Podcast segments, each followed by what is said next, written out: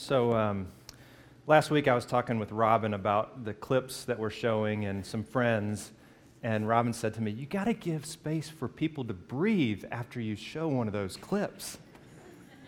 There's like sniffing going on in the room, and they're emotional, and we don't know what to do with it. So, I'm giving you some space. A couple couple thoughts, and this will be our launching point uh, today. Uh, Kevin makes this, this statement when he gets caught up in this conversation. He doesn't know what to do with the conversation. He makes this statement that death is natural. Isn't that an interesting thought? Death is natural. And I wrote that down and, and began to think about that. Is, is death natural, or is it just something that we all have in front of us? And I began to think back to the beginning of this story that, that we told the story of God creating the heavens and the earth. And, and, and what God created was life, not death. And so I began thinking that, that what's natural is maybe not death, but rather life. Life is natural. Life is what God wants us to experience. And, and death is what disrupts the life that God intended for us, right? So I wonder if, if rather than saying things like death is, is natural, um, death is common for about 100% of the people who live in the world. Death is common, but, but maybe it's not natural as God intended it to be. It's life that I think we're all after. Would you agree that you're after life? Don't you want to experience life? How many people in the room say you want to experience death? No, I mean, nobody wants to experience death. We want life, and that's because there's something deep within us that God planted. It's life. And Jesus, uh, we're going to talk a little bit about Jesus today. Jesus said he came that we might experience, what's the word he used? Life, and experience it to the full. This picture of this grand, full life. And, and if I ask the question, uh, if I were to ask and say, you know, raise it, how many of us want a full life? However, you you understand that. How many of us want a full life? We all would say, Yeah, we want a full life. We want to experience joy and hope, and we all want to experience love at some level. So maybe death's not natural. Uh, maybe life is what's natural, and death is what disrupts the life God gave us. And, and, then, as, as, as Kevin's talking about this, this beautiful painting, and there's something that we get caught up in when he's talking about it, isn't there? There's something that he's telling it, and it's like this emotional connection to that story. And I love some of the pieces that he talks about life going on uh, forever into the future. And I think that's where the story takes us today. What is it in God's story that leads us to a place where we could experience life abundant, full, both now and into eternity. Now, I know, I, I know there are some that are skeptical about this idea of life into eternity. I, I, understand that. And if, if some of you in this room, and I know there's some that, that attend McDowell that are, that are part of our community that sometimes question this, this, this understanding of, of what could be in the future and, and what, what death holds for all of us. I, I would ask you just to, just to stay with me. You're, you're at home here. This is, this is a safe place, like I said, uh, to explore faith. I, I, just, just, just go with me a little bit today, and, and let's talk about this, this, this beautiful central act in the story, which is the story of Jesus. Now, just a quick recap, um, just to, to kind of see where we've been. Um, we are image bearers of God. You remember, you remember this part of the story? That even with all the beauty that God created and, the, and the, the, fingerprints of God we can see all over, we're the only part of creation that bears the image of God. So we're image bearers of God. You are. Even if you don't feel like it, God has planted within you his image. You're an image bearer. Yet we are broken and we rebel against him. Now, I don't have to convince you of this. We all are broken. We, we all can see in ourselves some rebellion, some brokenness in our lives. Still, this is last week we talked about this idea that God pursues us, just like he did Jonah. Not, not out of anger, but rather out of love, that God pursues us out of his great love for us, and he calls us back to, to become aware of who we really are, our true identity as image bearers of God, as, co creators with God in this beautiful world that we've been given. I, I was talking to a friend this week, um, Nathan, and we, we, were out and uh, we, were, we were talking about this, this concept of, of miracles. And he made the comment, he said, You know, we don't talk a lot about miracles anymore in our day and age. And, um, you know, when you're with a pastor, that's a great question to ask him. What do you think about miracles? So he asked me, What, what do you think about miracles? And like Kevin, I said, Why are you asking me this? Like, what, what, we're on a run. Like, we're, but I, I, I tried to answer. And um, here's what I believe about miracles in our day and age I, believe miracles are all around us. I just think we fail to see them sometimes. Uh, modern med- medicine, I think, is a miracle. What, what we can do with medicine is, is miraculous. I, th- I think what music can do in our souls and in our minds is miraculous.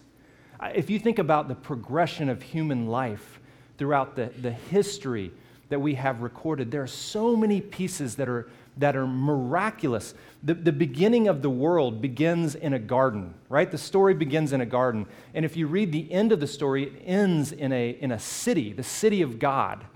Um, look around us at, at what is taking place as we begin to create order out of chaos. That is miraculous.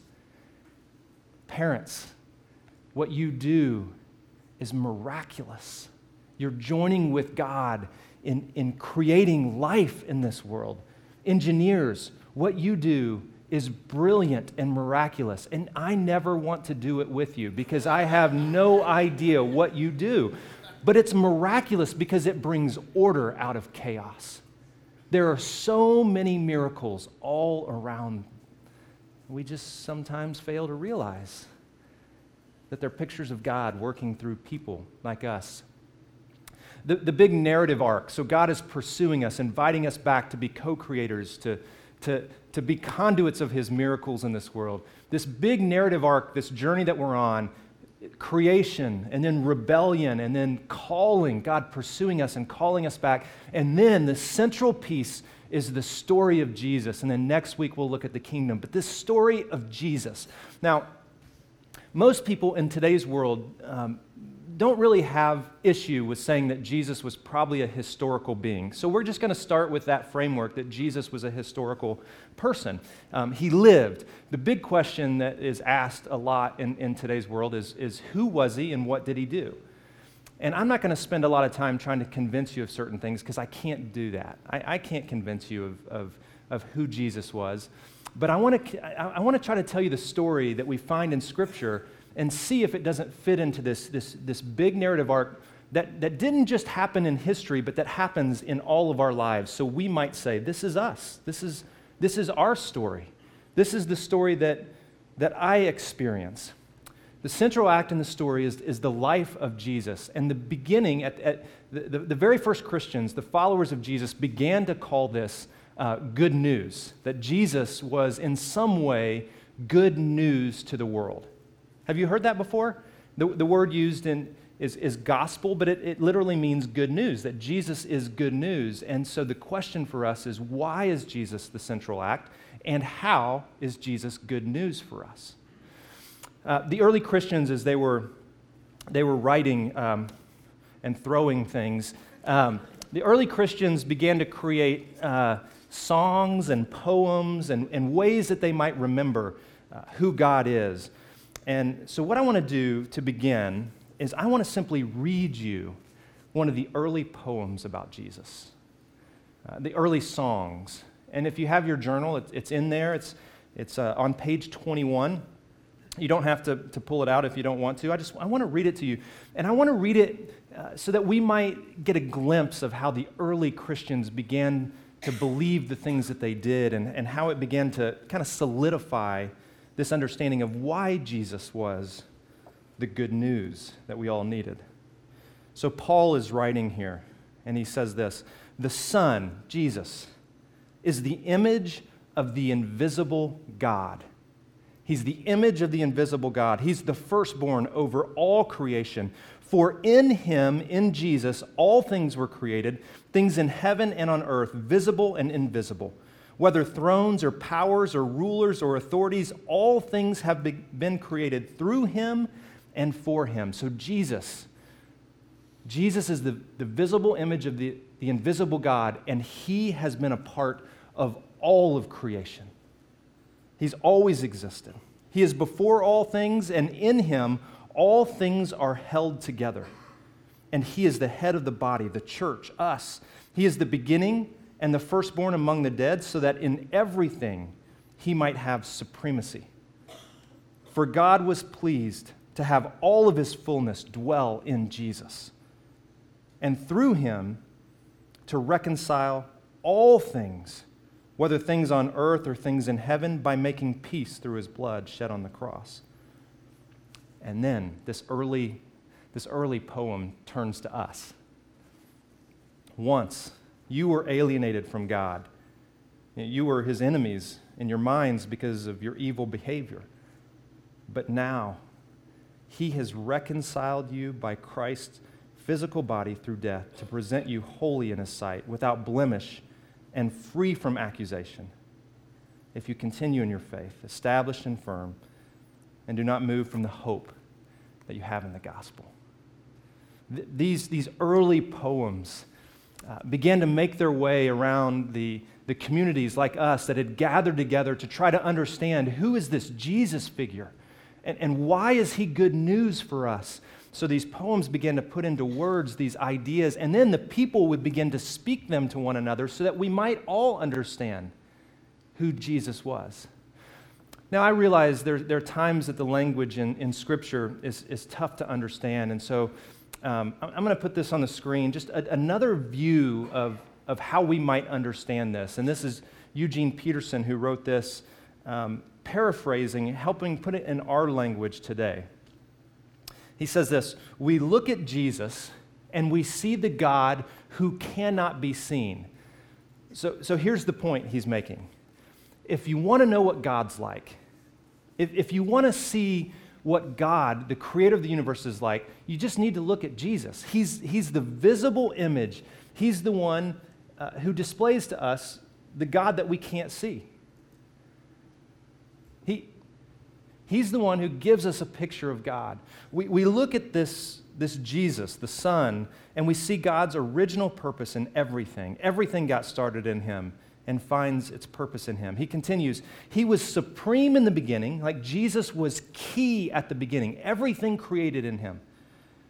And, I, I like this language, leading the resurrection parade. He is supreme in the end. So if you think about parades in our world, like the Rose Bowl parade, I can't stand parades, by the way. I, I don't know why. My wife loves to watch the Rose Bowl parade, and I'm like, isn't there football on or something, something like that? And so, parades, if you like parades, it's, it's the, the picture that Jesus is the one leading the grand parade that, that changes everything. The resurrection parade, he's supreme in the end. From beginning to end, he's there, towering far above everything and everyone. Everything of God finds its proper place in him.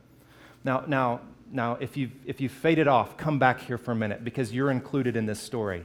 Like this, this next piece is, is for all of us. Here's what he says All the broken and dislocated pieces of the universe, people and things, animals and atoms. And I know the last few weeks I've been picking on cats. Maybe they're included here. I don't know. Um, but, but all the broken and dislocated pieces of the universe, all of these things get properly fixed and fit together in vibrant harmonies. Now, here's the beauty, I think, of uh, the painting that, that Kevin was showing to these young girls is this, this painting of all these colors, and he was saying things like, um, perhaps, perhaps we all fit together and we all begin to make this beautiful painting. And I agree with him as Christ pulls it all together. That Christ is the unifying factor of all the things that are broken and dislocated. Does that make sense? Are you with me? Are you here? Yeah, it's, it's, it's Christ who brings together all things that are broken and dislocated. And this includes your life and mine. And, and the things that, that you see in yourself, the brokenness, the hell that you've experienced in your life. Jesus is the one who, who brings those things back together and begins to piece them together because of God's grace and his love. And I love that he says all the broken pieces of the universe. Like, like Jesus is reconciling what things? All things. Yeah. What things? All things. He's reconciling all things through Christ. And then you are a case study in this. I didn't mean to point at you, but like you, like all of us, like you're a case study in this. I'm a case study in this. We're all a case study in this. At one time, you had your backs turned to God, thinking rebellious thoughts of Him, giving Him trouble every chance you got. But now, by actually giving Himself completely at the cross, actually dying for you, Christ brings you over Feel the force, Luke. Christ brings you over to God's side. He, he, he bridges the gap to God's side and brings us back whole and holy in his presence. Isn't that a beautiful writing? Isn't that a beautiful picture of what Jesus does? Supreme in the beginning and in the end, and, and, and always present in all things, reconciling all things, all the broken and dislocated pieces because of what he did. Well, that's why Jesus is the central story. That's why, that's why he's at the very middle of the story. Uh, when I was a child, maybe, maybe you have this same experience. When I was a child and, and you know, I grew up going to church, many of you I know grew up going to church, some of you didn't. Um, one of the, the understandings I had was that, that Jesus died for me so that I could get into heaven. And um, I loved that idea. So, you know, what are the options, heaven or hell? Well, I'm going to take heaven. So, who's that? Jesus? I'm in. Like, that's an easy decision for me, right? It would be an easy decision for you. If, and, and if that's all that there was, it wouldn't be a complete picture of Jesus because he does so much more. He's so much grander than our simplistic equations. And um, I, I, I, wrote this just kind of thinking about it. Maybe the good news isn't just about getting me into heaven, but rather getting heaven into me. Like the, the good news of Jesus is that he wants to get something into us that we don't in ourselves already have, right? Like there's something more that Jesus wants to bring.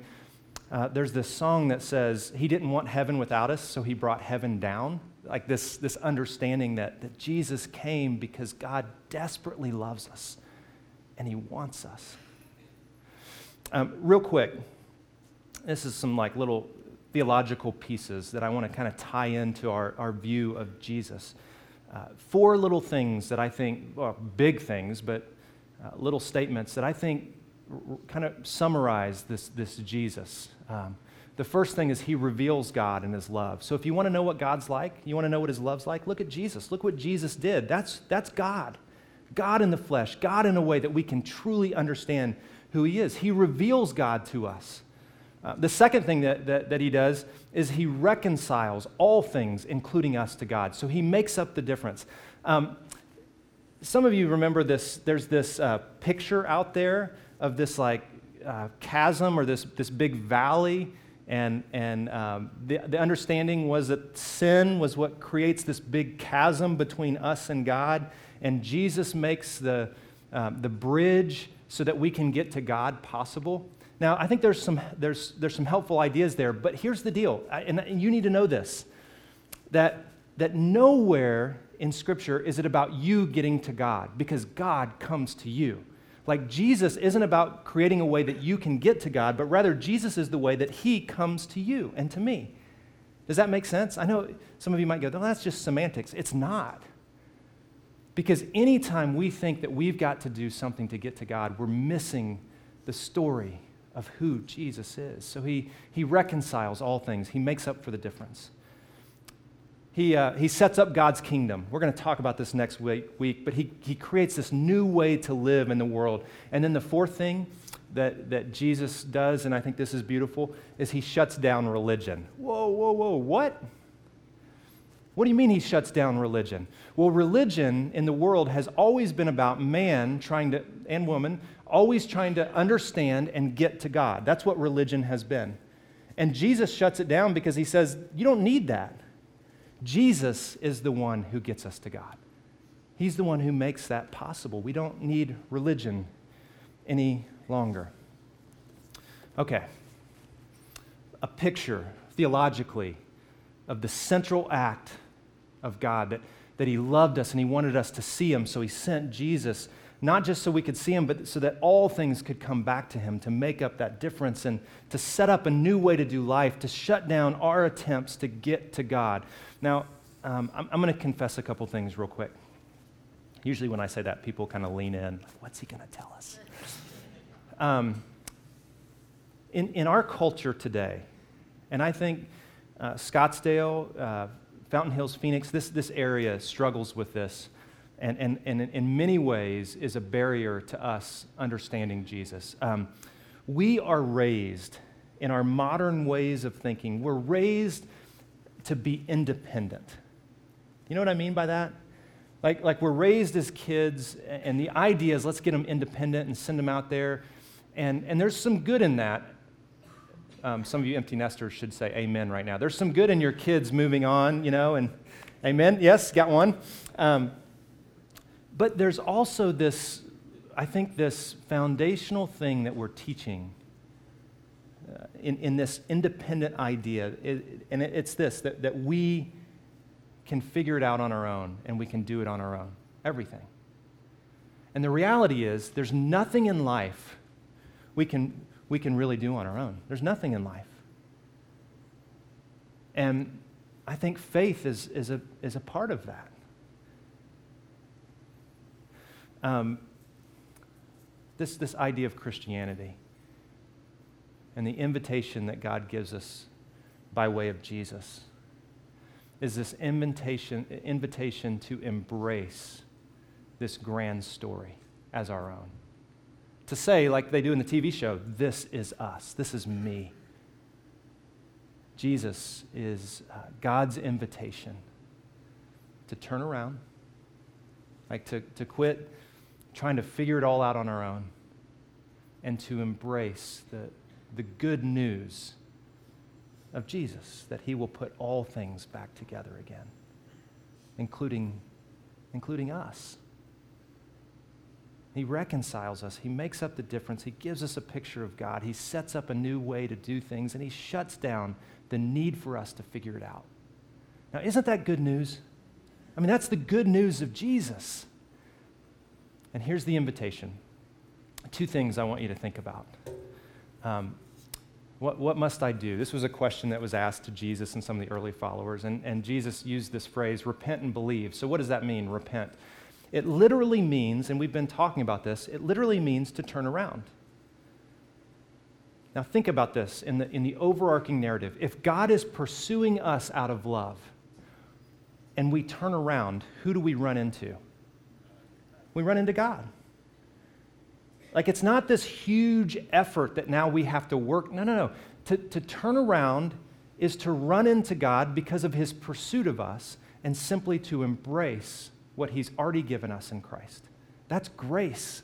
That's love. That's good news. And believe. He says, repent. So turn around, believe, which means to trust to, to pursue God and embrace that. So rather than now God pursuing us, which he continues to do, now it's like, no, no, I'm gonna pers- I want to pursue God. I want to find God at every corner. I, I want to become aware throughout my day in life that, that I want to become aware of the presence of God so that I might reflect him to the world around me. I mean, this, this if, if we miss this, we miss everything. If we miss Jesus, we miss everything because Jesus is what makes sense out of the messed up world that we live in. That was a little confusing, wasn't it? If we miss Jesus, we miss everything because Jesus is the one who puts back together the pieces that we have broken all around us. And, and without Jesus, all we have is death at the end. And then death is natural. Death, in, in that picture, without Jesus, death would be natural. No escape, no way to lean into the life that God has us. Jesus makes that possible. That is good news. So, today, to wrap up our time together, um, we're going to take communion, which is this visible um, reminder visible reminder of what Jesus did for us. And um, as we take communion, I, I want to invite all of us, I want to invite all of us to repent and believe. To repent and believe. Um, now, maybe, maybe you've been a Christian your whole life. Well, from the time you could start like thinking on your own, but you know what I mean. Like you've been a Christian for a long time. Like you've claimed to know Christ for a long time. Um, like repentance and believing is like a daily thing for us, right? As those of us who have been Christians for a long time, because we, we still need God's grace each and every day. We still rebel each and every day. We still pursue our own paths. And so to turn back around and embrace God, like we all need to do that every day. Can I get an amen from some of you believers? Yes, we all need that. But maybe there's someone in the room today. Maybe there's someone watching online, or uh, maybe there's someone who's, who's kind of been hesitant of this concept of God and Jesus and not fully comprehended what that means.